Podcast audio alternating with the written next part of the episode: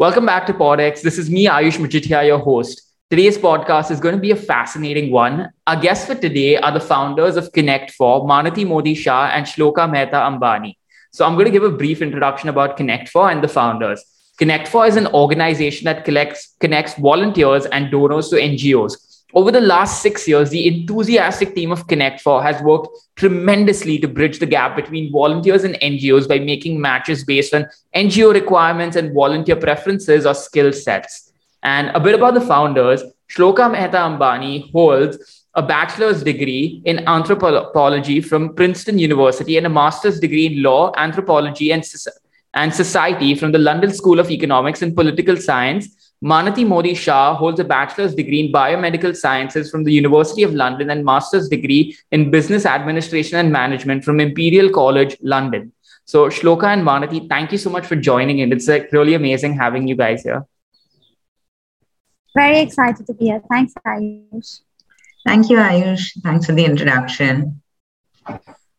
Okay, so I wanted to start off with for the audience that doesn't know much about Connect4, could you tell us a bit about it, its initial vision, and how did you all come up with it? Sure. So uh, basically, Manati and I were uh, in school together. We were a year apart, and both of us studied abroad, as you mentioned in your introduction. Um, we both did the IB curriculum when we were in school, which has a mandatory service requirement. So during that time, we had different experiences with our own kind of volunteering and things. Um, when we returned to India, I was working in the social sector and Manati was working in consulting. And while I was working in the social sector, I was um, consistently faced with a challenge where even if you wanted to give a grant to an organization, they had to meet certain parameters in order for them to be eligible for CSR funding, which were like having audited reports or certain financial statements, annual reports, those kinds of things. But the thing is that for a lot of nonprofits, they were stuck in a catch 22 kind of situation where they didn't have the money to either do all of these peripheral things or then their on ground operations. So at that point in time, it occurred to me that, hey, if we got like really qualified volunteers to do this, then that would save them the effort of spending money on something that they don't know about, but it would still make them eligible for further grants. And so um, at that time, a lot of our friends had just come back to India as well, um, just live after studying abroad. And they would reach out to us in terms of being like, hey, do you know somewhere where I can volunteer? I want to do something. So Manati was one of my friends who actually reached out to me. And um, I shared this idea with her. And luckily, with all her expertise, we were able to then create a model and sort of take it from there. And that's how we came up with the idea. We always imagined it to be like a Shaadi.com, but for volunteering nonprofits. Yeah, and I uh, think uh, yeah, you also I mean, yeah, you could say sorry for interrupting. Sorry, I just wanted to add to that. So we also, I think, um, just in terms of uh, figuring out how to put it together and stuff like that, we used an approach uh, which was called like um, the MVP model, which is a minimum viable product um, model where you build like something super small, something super inexpensive, and then you just so that it you know uh, you get a model of what you're trying to build out. So we literally started off with having a google um, you know form for volunteers who were interested in volunteering and um, ngos that had requirements. So we went you know to a bunch of ngos in bombay understood what the requirements were and we like manually matched this out to see if volunteers are actually interested in doing this. And then i think from that very experiment you get so many learnings in terms of what your stakeholder behaviors are and things like that that. So uh, using that model, we kept building on. So we built a very basic website to begin with. Once we validated the idea of it, and then after a couple of years, almost about after four or five years of having the website in place, now we're now enhancing our technology to make it like more of an interactive tool between volunteers and NGOs. So I think um, that model and that approach has always sort of worked for us. And I think you all did a really great job about it with regards to it because it's fascinating that it's eh, like you said, the Shaadi.com. You all are like the, you all are playing Cupid for volunteers and NGOs. And the way it started, it already gained a lot of traction in the country, I would say. I came across Connect for back in 2018. So since then, also, it has grown tremendously and exponentially. So I think you all are doing a really great job with that. But a counter question which I wanted to ask y'all was since y'all started with Google Forms and all that stuff, had there ever been like problems where people would say they want to volunteer and never showed up or something like that? Yeah, we actually had those problems a lot in the in the beginning, and that's why Manati is right when she said we went with an MVP, and that's why we use things like Google Forms and stuff. So initially, we just had a landing page, which was a Google form, and we had tons of people who showed interest, tons of nonprofits who also registered with opportunities and things. But what we realized is that the culture of volunteering in India is so underdeveloped right now. Um, and in India, people are really used to like aspiring something, you know. So if you just tell them you wanted to volunteer and you get to volunteer, they don't. It's like too good to be true or something like that for them. So what we used to have in the beginning was we would have one person who wanted to volunteer for like eight different things, and then we would just see what they matched with the best and send them an email being like, okay, we've connected you to this nonprofit and like you can go ahead and volunteer there. But we realized that uh, firstly, a lot of people don't read what they're volunteering for. Secondly, a lot of people just apply to a lot of things because they're not sure that they'll get into anything. And thirdly, in India, still email is not taken quite as seriously. So over time, we started adapting our processes where we then before matching a volunteer to a nonprofit had a human interface, which is someone from our team actually calls every single person who signs up to the platform and shows interest in an opportunity, goes over the details of the opportunity with them, and then goes ahead and confirms the match and things like that. So initially, I would say we would have like one in like eight people, one in maybe nine people would actually turn up. Um, and that number has now become obviously a much better ratio where we have almost one in three, one in two people who actually does go ahead and do something. Um, so I think that that human interface made all of the difference. I think in India, especially when people get spoken to on the phone, they take it a lot more seriously. They understand, and then they know what they're committing to. Um, and even now, when people don't turn up, they usually let you know that they're not going to turn up. Of course, it's not that everyone turns up every time, but there is more information, there's more preparation. Uh, but we actually had the same issue for the non-profit side because a lot of NGOs were suddenly overwhelmed that you know there was there were people who were going to be there. So they would say, "Yeah, send me someone to write my annual report, and send me someone to do my graphic design, and send me someone to do my." But then when they got those people, they didn't know how to manage their time and give them the information that they needed. So we and our team spent a lot of time training both sides to try and create first a very basic foundation um, and a very basic expectation so that there's much less chance of that mismatch happening. So I would say that for Manati and I, that was one of the biggest learnings that we had to really work from ground up. You couldn't take anything for granted. Um, and so we started really very basics of like talking to each of the volunteers, speaking to each of the NGOs. Even today, before we connect anyone, we have a full conversation with both parties. Our, all our NGOs have relationship managers. All our volunteers get a direct contact at Connect Four. So that I think has really helped us um, convert more volunteers than it would have been otherwise. Absolutely. I just think like one of the uh, uh, primary challenges that we had was we had to develop a culture of volunteering both uh, on the volunteer end as well as the nonprofit end. It was um, very nascent. So um, the idea was like we are great but we had to also go visit our nonprofits explain to them how to use a tech platform. Like the email issue was not only from the volunteer side. Even nonprofits were not super tech savvy or would not check emails and things like that. So um, you know we would share cross share phone numbers.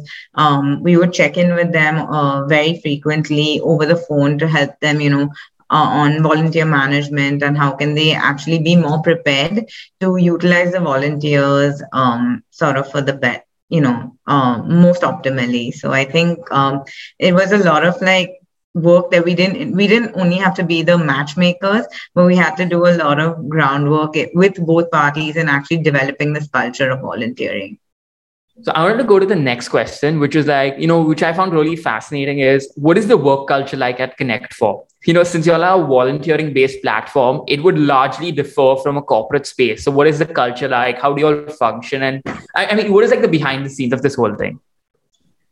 Uh, I think it's like pretty much um, like a startup. We've always run it like that. I think when we started Connect Four, we were in our early 20s. So uh, I think that's kind of the way we knew how to run an organization. We're also pretty much learning on the go.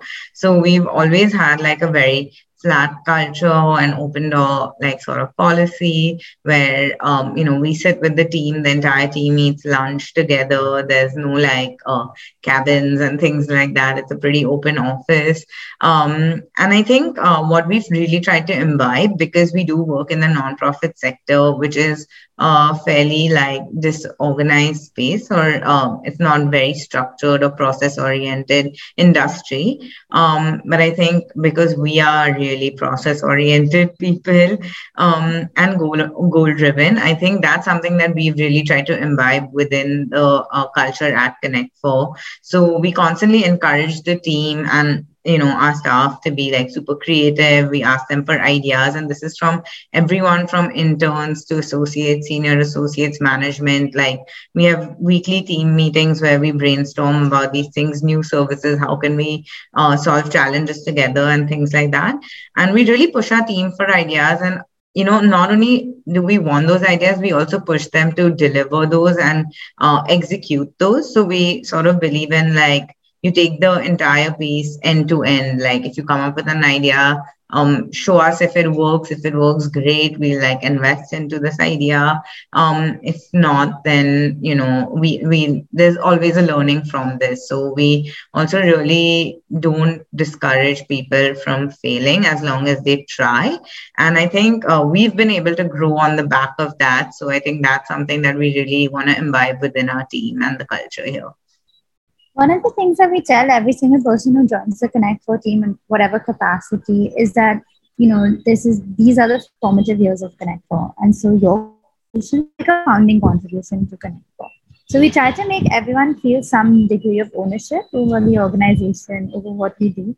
We've been very fortunate that the people we've worked with and the people we've uh, called our team members have all been invested in Connect for, for the same reasons as us. No one has been doing it for the money. No one is chasing it for you know anything but a belief in like this mission really. Um, and so everyone's enthusiasm and everyone's motivation has been really high most of the time. So it's been really lovely to see how different ideas have morphed over time, how different people have come up with things. And our team is very, very young. It's very small. It's very young. It's very uh, I think we're very ambitious right now, which is a great thing. Um, and I hope we never lose that. Um, so it's been great. It, it really started off, like Manati said, as a startup. Over time, we've developed certain processes that we feel comfortable with and that we know will be sticking points. But we always, always encourage people to change. One of the things we say is that one of our benefits of being so small is that we can make quick changes, we can pivot quickly, we can adopt quickly, adapt quickly to whatever the situation is. And so for us, um, we've reached a point in, in Connect where we have like 80% of stuff like kind of figured out. And then 20% is always in flux. It's like, what's the newest idea? What are we working on now? So there's always something exciting to look forward to. Yeah, you know, you know, you all said there's actually a study which proves that when you make your teammates feel like a part, they have a part of the, they feel that they're a part of the company where their voice is being given a chance to like you know where they can think where they can open and talk freely and all that stuff. That really helps in team building and it also helps in you know they, yeah, like you said, they are always motivated and all that stuff. It's because of maybe that that they get a chance to talk, they get a chance to feel a part of it, which gives keeps them driven and continuously to move ahead. So I think that's a really amazing concept which so. you all have put it. We hope so, but you'll have to talk to the team to validate that. No, I, I spoke when I spoke to your team, they were really excited and all, and they said they actually told me to put in this question because they really mm-hmm. enjoyed working at Connect Four. That is what they told me that they enjoy working at Connect Four, and also we can maybe ask. I can ask this this question. So I Great. think that's really fascinating, which y'all do. So, you know, another thing which was had been in my mind is like y'all have been, you know, the volunteering aspect is going to be remaining in the future also. So, like with technology entering every aspect of our life, will it enter this space also? And like, what will the future of volunteering look like? Uh, definitely. I think the pandemic has been one of the biggest examples of what technology can do um, you know, initially we uh, shut our office fairly early before even Bombay and India had declared a national lockdown uh, because of safety. And in the first week itself, we had created, uh, we had pivoted to doing virtual volunteering. Uh, initially, it started off really small, where we said that you know um, okay there's not that many things that people can go to organizations and do let's make a list of things that people can do from their own homes but the demand for that was so high during the pandemic um, that it kept evolving to now becoming almost an offering of its own which manati can t- talk more about because she's really spearheaded that.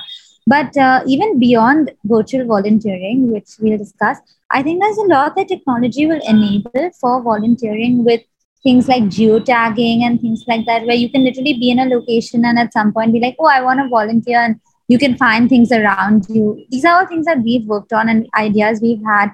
Another thing that we really wanted to do using technology is to quantify the value of volunteering uh, to figure out an algorithm or a model that can tell you that for every hour that a person does, we have a very rough one that we use for our website.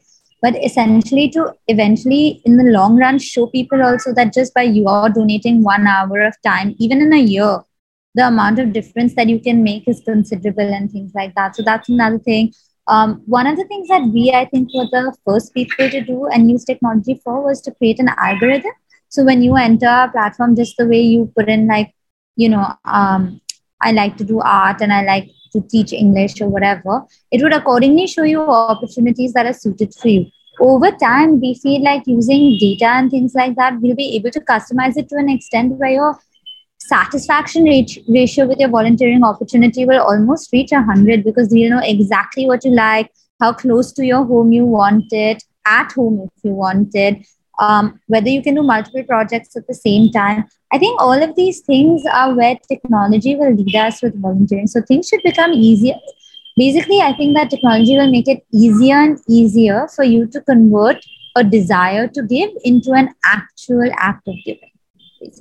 Yeah, so just um, to add to that, I think technology plays a really important role in almost every industry now. So I don't think there's um, any industry or any product or service that can't be enhanced using technology. So, uh, like Shloka said, obviously it'll be much more targeted, and as things are, you know, targeted towards your preference, you're more likely to do it. Uh, but on the other hand, I also think it's just made it a lot, made volunteering a lot more accessible. So uh, one of the reasons we saw um, I mean, obviously, when we started Connect for, virtual volunteering was a very, very small part of what we did. Um, and I think that was the general sort of volunteering landscape in India um, at that point. And I'm talking about like 2015 through to 2020, just before COVID happened. And um, as soon as COVID happened, I think um, it, it's we've been working from like every single day that uh, we went into a virtual model of work and uh, nothing really stopped. I think everyone was just thinking about how can we take this online. And when we did that we realized that it's made people so much closer. The kind of impact that we've created in the last two years um, and i'm saying this from march 2020 till now um, the last 20 odd months has been much more uh, than we did in the first initial four or five years. And i think that's because one of like inherently you're going if you want to do something good and you're going to spend like two hours to go to like say a dog shelter to play with animals or you know to a center to teach kids um, english or something like that um, just to teach them for two hours in a city or most metros of india you're probably going to spend another two hours just commuting to and fro right? So like half a day is going to go but now you can do this literally in one and a half two hours on a zoom call. So people are like yeah i don't mind spending that much time um you know doing these things. Um i also think there was a like a push that gave virtual volunteering this kind of traction was that uh, people really wanted to make a difference during the pandemic. Like they were feeling so helpless um, that they wanted to do something. So I think that just aligned with what technology enabled us to do. So, um, and it was like amazing. There were obviously roadblocks and challenges. Like a lot like the non-profit side of uh, operations for us like a lot of kids didn't have access to devices um, and things like that. It's so it wasn't like seamless but i think um, you can just start to get the ball rolling. I think most non-profits had fundraisers where people could donate devices and things like that so that their beneficiaries could access like online tutorials and online classes through which our volunteers engaged with them. So i think um, overall, um, technology is definitely an enabler and it's just going to continue to do so because um, I think it obviously makes things a lot easier for people. But you know, I wanted to ask you this: like, what are some examples of virtual volunteering? Like, one of them you said is teaching. What other things can volunteers do when they are virtually volunteering?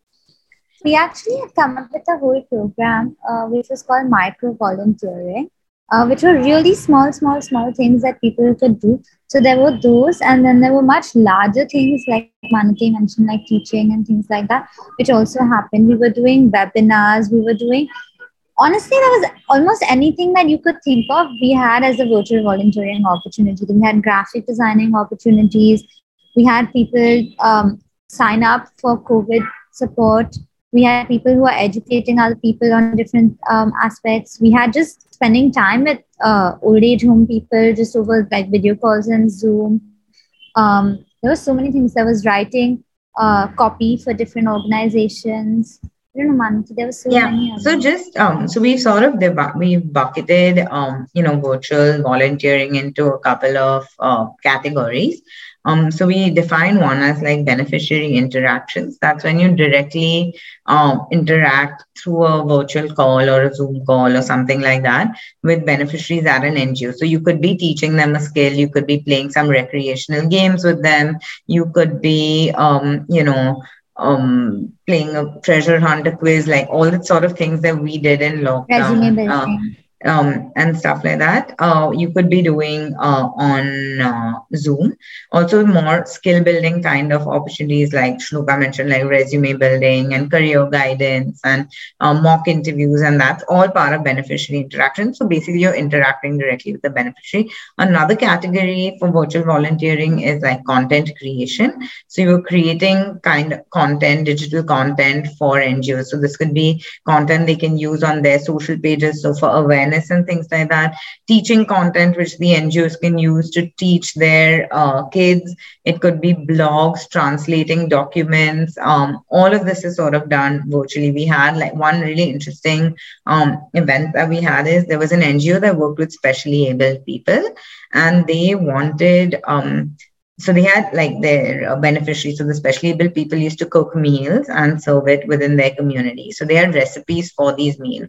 So they wanted these recipes to be more engaging for the specially able people rather than just written text. So we had volunteers who graphic designed these into like a recipe book uh, for the volunteer i mean for the beneficiary so that's more visually appealing to them and they could like sort of um, you know um, be more interested in what they were doing through the pandemic. So that was a really interesting um, opportunity we had. So we've had like a bunch of skill based content creation, beneficiary interaction, recreational games.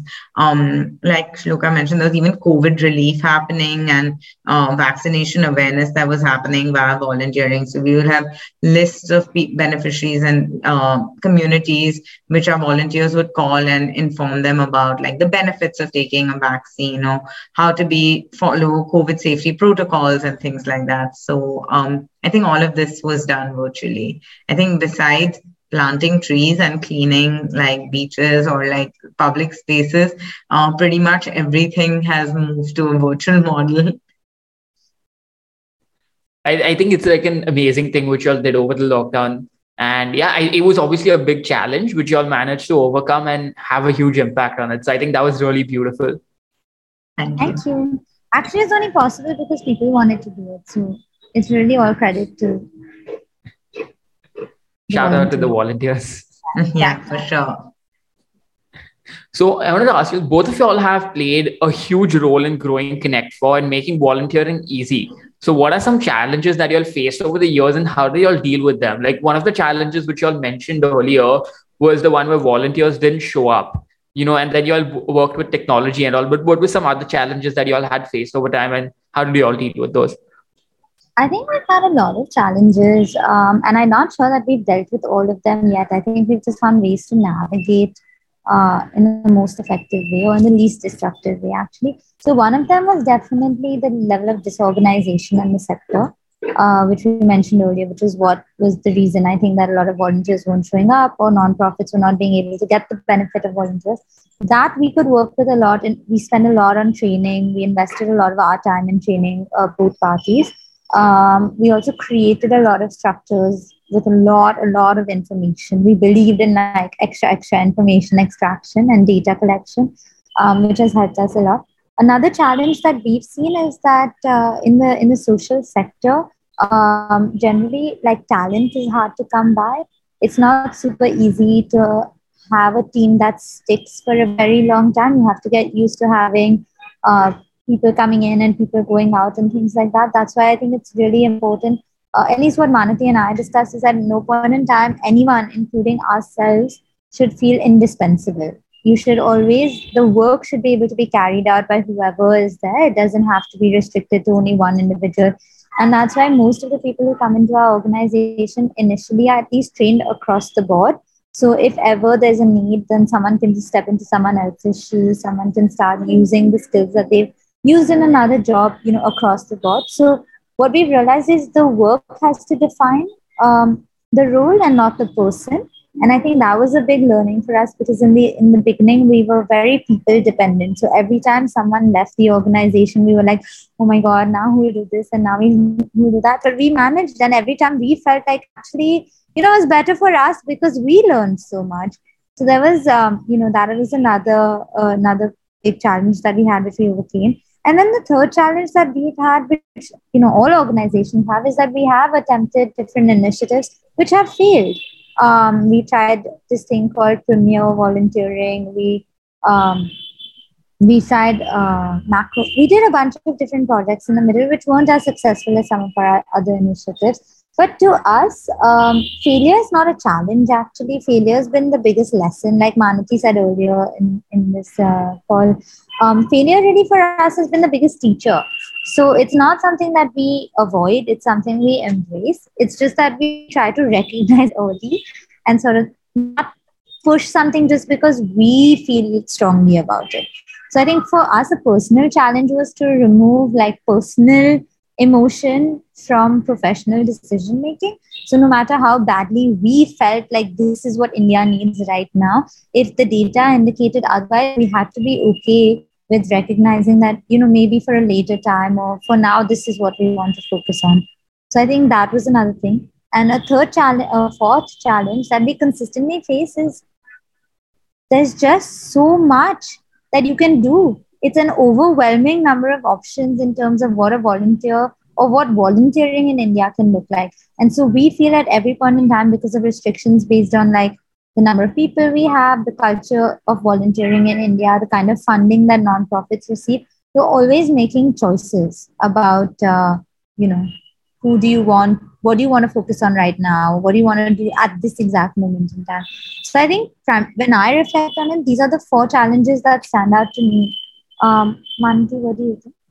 Yeah, I, I agree with um, Shloka. I think uh, for me, the sort of, uh, if I reflect on the last sort of six years, um, the biggest challenges for me has just been like adding structure and process to a um, disorganized space and a disorganized industry. Uh, obviously, it, it, was great. Like Connect4 almost had a first mover advantage because we were one of the first few volunteering platforms and aggregators that were trying to do this, especially those that the one that focused on um, individual volunteering um, and not only like corporate volunteering. So um, obviously that was an advantage, but also that meant that we really needed to set the grounds, create awareness, um, drive traction to the you know to our page. And you know like when we say things like marketing or digital marketing you're not only competing sort of within your industry you're competing for a person's like time span. Like the if you like we've recruited about 30,000 volunteers over the last 6 years. Just uh, almost with a zero spend on marketing, organically grown uh, through digital and social platforms, um, and obviously collaborations with colleges and groups and stuff like that. But uh, I think this has been a great learning is that you're actually competing for someone's attention like span or time. So they're going to spend 10 minutes and you need to make them interested enough and to know at least what connect for is and land on your website right? And they're like seeing thousands of things that they're probably interested in at that time. I think when we had that kind of um, learning and insight um, i remember there was a phase um, this was i believe in 2015 2015 or 2016 where we had taken about five six months to just grow from zero to 500 volunteers. And um like straight from there like we're like how do you scale? Okay maybe this was great in a pilot phase when you were working with like friends and friends of friends but how do you take it to the next level right? Um and that's when we started thinking more about like uh, how can we market with obviously a low spend and stuff. So i think we just realized like um, that was a challenge, but you need to just understand who your audience is. And then we started creating content that was appealing to young people. So if you see our pages and stuff like that, we're doing like volunteering related reels and volunteering related memes and things like that. Yeah. So the audience sort of relates to it. So um, I think th- that was like two of the key challenges that I faced in the last six years. Yeah, I've, I've been seeing that a lot lately. Uh, you know, I've been noticing that there are now certain job aspects where there is a chief meme officer. So people are actually hiring people who can create memes and then working for them and all. So another thing which I wanted to ask you, this is the last question with regards to Connect For, which is with volunteering and amounts of donation increasing as people are becoming more and more aware what do you think is the future of India going to look like in this aspect by 2050 or so? I would say. I would ask. Uh, we are very optimistic that it's going to look super bright. Um, one of the things that we are very, very hopeful about is that India has such a young population. And as people become more tech literate and have more access to technology, we are hoping that people will use more and more platforms like Connect for and do more and more for organizations in the communities and in general across India. Uh, another thing that we are very hopeful about is that just the way that India has now mandated CSR since 2013, they will allow employee engagement also to be considered as CSR compliance. And uh, we hope that over time, what happens is we manage to create a culture in India using you know everything that's building around us to really create ground up change, to create a holistic change. Um, right from the beginning, Manati and I were never interested in reinventing the wheel. We're fully aware that there are organizations doing fantastic work to help so many different communities that need it. But what we are keen on doing is seeing how our work can supplement that and help everyone work better. Um, I think over time, what we've recognized is that technology is the biggest enabler and in our goal and in our mission of being an aggregator to support the social sector in India, uh, we feel that things look really, really bright. Things look very feasible. We have big dreams, uh, and we're hoping we'll achieve them. I think it's really amazing that it will happen. I, I think it will happen in the future. So let's hope that it works out that way as planned. And I think then it'll be really great for our country and towards the growth of it for sure.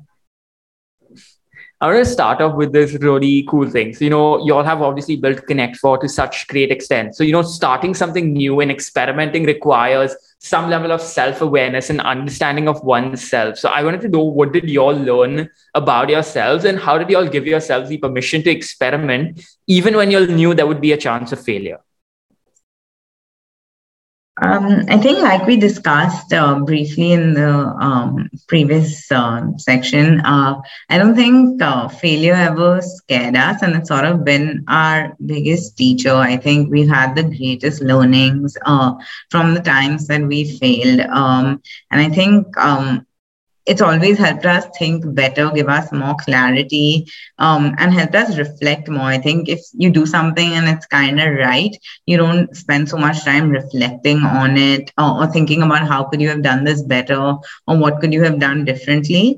Um, so I think whenever we've uh, sort of um, failed or something's not worked out. So if we've tried like a new service, um, or we, you know, like I'll give you an example. Um, when we thought of expanding outside of Mumbai, um, we decided that the next sort of city we would go to would be like Bangalore, and we did like an entire study to evaluate which next city would we go to, and the conclusion was Bangalore. And we just thought that the model that we should use is have a team set up over there, and um, we'll obviously have a headquarters in Mumbai, and like they'll run operations there. But I think what was extremely challenging for us was to remotely manage a team um, set up in a different city, and I think. Um, because of that, we were not able to sort of get the same kind of traction uh, that we got uh, in Mumbai. And I think a year or so into having a team there, we realized that it would be much better to pivot our model and have, uh, you know, run everything entirely from Mumbai, have team members visit as and when wanted. Um, and I think that model works much better for us. But I think only because we failed and we realized this, we'll be able to decide this. And that's helped us grow so much faster into other cities. So now we're present in like all metros across India. And I think if we had to actually set up teams in every single city, it would have taken us much longer and probably would have been more expensive to um, set up these uh, chapters across India. So I think uh, just never being afraid to sort of learn and like reflecting on that. And I think another point that I wanted to mention is that I think when you kind of fail, um, you should always go back and look at what the data was suggesting. Um, I think you, a lot of entrepreneurs make decisions based on like gut feeling. And I think even we've done that. Um, and I think that is obviously one way of decision making, but you just always need to cross check whether the data is kind of telling you the same thing. You may still go ahead with your gut, but if you don't end up, you know, succeeding, I think the data will always tell you a different story. So for us, that's definitely been uh, something that we've used as a way to, you know, sort of been like a guiding star as to like what do our volunteers want, what's the feedback saying, what do our nonprofits want. We like keep going back to that data. Well, I think to answer your earlier question also, Ayush, um, some things we learned about ourselves is that we are very impact driven. We're not we're not so concerned um, and fixed on our own ideas so much as we are about what we want to achieve. Um, and that's what we're always driving at. The second thing is we realize that while gut instinct has a huge part and should play a huge part in a lot of decision making, you cannot let it override uh, data because um, I think what we know and what we think we know might be two very different things in a lot of situations. So one of the other things like Manati mentioned is that you're never afraid to learn, never afraid to change your mind or admit that you made a wrong call. Um, and I think all of these things are things we've picked up. Uh, another thing that we learned, which we'd never had experience with before, was how to manage people and how to manage teams, how to make decisions that work not just for us, but also for a larger group. And uh, um, how to make sure that everything that we're doing is is keeping in mind what our end goal is instead of just picking because both Manati and I are extremely detail oriented people. So we spent a lot of time in the beginning just looking at like really minute things. And over time we realized that yes, like details matter, but the big picture matters the most. And you have to look at how everything is adding up at all points in time so you don't lose focus of what you have to do. And I think that's what helped us uh, stay on track most of our last six year journey you know, I, I don't have like a similar story, but for me, I'll tell you what I learned about myself over the past years and through failures. Earlier, I think I had like um, five YouTube channels and all of them had like failed and all that stuff. So I kept on trying and trying and experimenting. Like you said, to look at the different types of data and all that stuff. So what was happening was there were two parts. One, my last channel, I think what happened was I put these fake accent videos and it was working. But then I had to ask myself, is this the legacy that I want to leave behind? Even though the numbers were going good. And that's when I think I also followed my gut instinct and I decided, no, I don't really want to put out this kind of content and to be known for this person and all.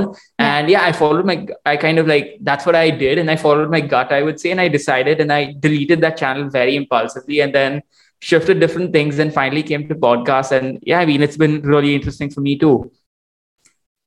Great. Yeah. So I wanted to ask you all this like, how does one find their purpose and meaning in life? Like, how did you all discover your purpose and know it was the right thing? Um, I think it's just a bit of like trial and error. Um, and I think that's sort of what um, your 20s or I guess any time in life is for. But um, it's basically like you do something, you realize at the end of the day, is this something that's giving me a sense of like accomplishment or fulfillment, or is it like, am I happy doing this? Um, I mean, if that is, then you kind of realize, okay, this is what I want to do, and you find more things uh, like that, and that's sort of where you find meaning or purpose in your life. I think so. Um, and I, I mean, just to give you an example, so I used to work in consulting before, and it was great. It was very aligned to what I studied. Um, I was doing healthcare uh, management consulting, and since I studied biomedical science and management, it was obviously the right sort of career path. But while I was working there, I just realized that I didn't see the end result of what I was creating or producing or my ideas, and that sort of didn't drive me. So um, even though I was like good at what I was doing, I wasn't feeling accomplished at the end of the day because I didn't know what the value of my work was. So something that's when I realized that what drives me is actually seeing um, you know impact of my decisions impact of my ideas and like bringing them to life. And that's when i realized like entrepreneurship entrepreneurship is something that was more suited to me versus um you know maybe just creating researching and creating slide decks and things like that. So i think it's just a process of self discovery and a bit of trial and error. Yeah and i think that like for everyone you find a sweet spot between what you're good at what the world needs and what you want to give to the world.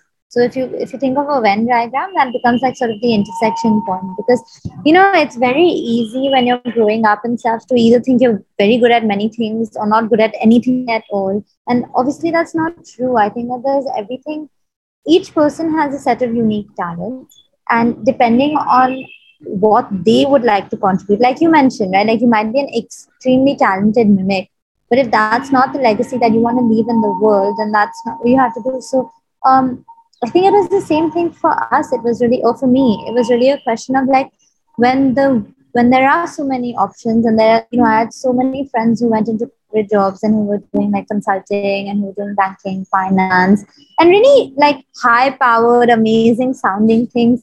But I, I also never, I wanted to do something where I felt like I was being able to use the privilege that I had to benefit people who didn't have that same level of privilege or whatever, right? Like, what's the point of my education and my exposure and all of that if I'm just helping other people become more powerful? What about there's a whole, because I did a lot of social service like from high school all the way through college and even so I was constantly always thinking about, but what can I contribute to improve the lives of people who don't have the ability to do it for themselves?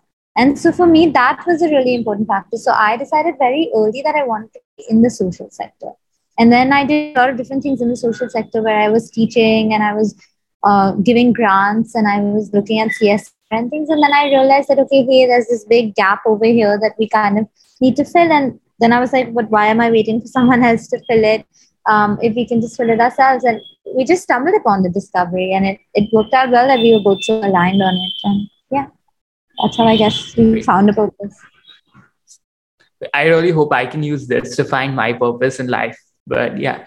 Another question which I wanted to ask you was, you know, as people age, they tend to lose the ability to learn. So, like from a teenager's perspective, like my perspective, I was very curious in knowing what are some practices that y'all follow which can help on keeping on learning and growing while we age. Um, think the best thing to do is to surround yourself with young people if you're worried about it being a factor of age. No, but honestly, I don't think, I think at least in this day and age, in the way that we've all grown up and how the world is changing around us all of the time, um, I don't think you, I think if you decide that you don't want to learn anymore, you, you're not going to grow.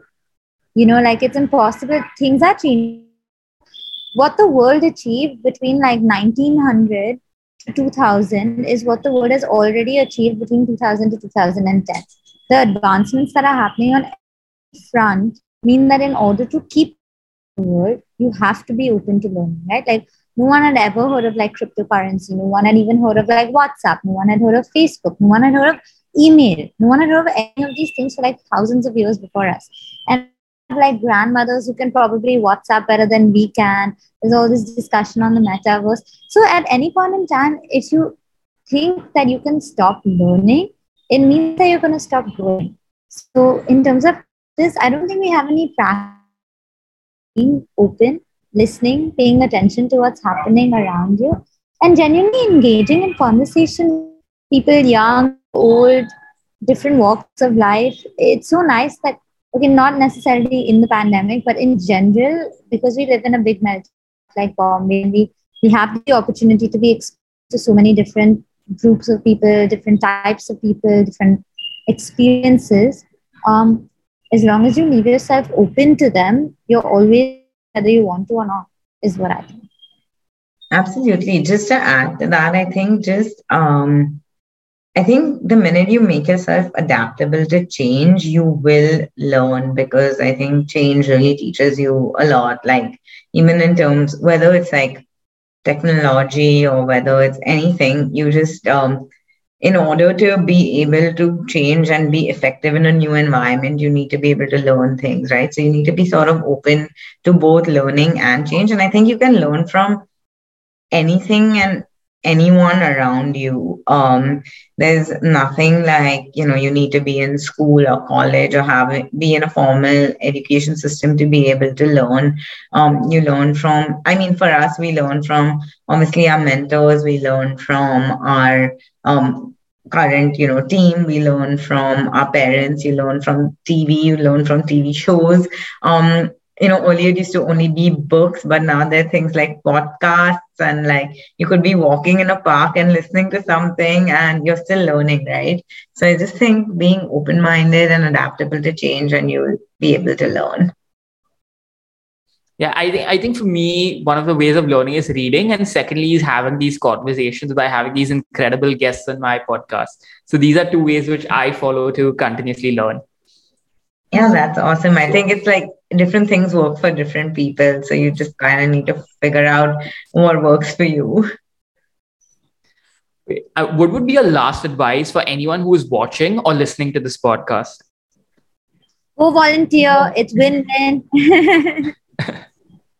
yeah, definitely. I think it would be like try your hand at volunteering. You'll probably get more than you end up giving. So uh, that would be my advice. And I'm pretty sure a lot of people haven't tried their hand at it. okay. Thank you so much for joining in. I had an amazing time talking to you all, and it was great having you all. Yeah. Thank, thank you. you so much. Thank you so much.